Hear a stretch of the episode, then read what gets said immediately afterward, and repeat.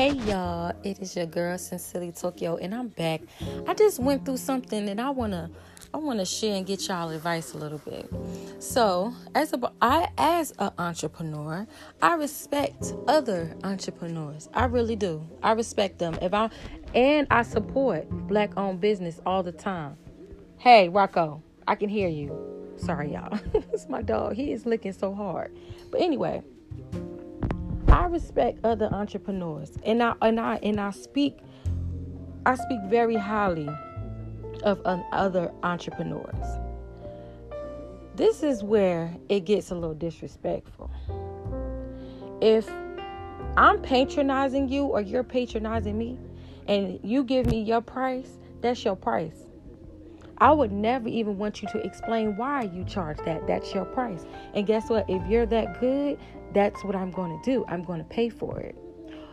I get my problem is I ran into a situation where this person is an entrepreneur. She asked for a hairstyle. Now, mind you, when she get a hairstyle, she get the shortest length, which is you're not coming out your is the cheapest length I got. So when you call me for the longest length I got, expect to pay for that.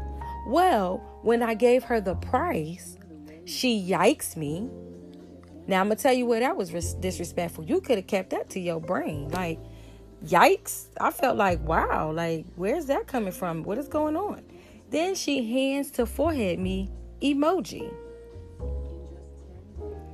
I felt really disrespected after that because I would have never. If I wanted services from her and she would have gave me her price, check this out. We could go two ways. If I couldn't afford her price, guess what? I'm a hard it, leave it right there. You know what I'm saying? When I'm ready, when I got the money, I'm gonna come back.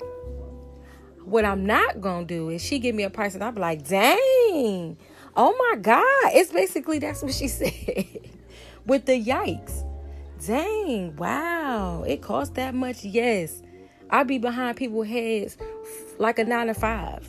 Like literally, it'd be that many hours.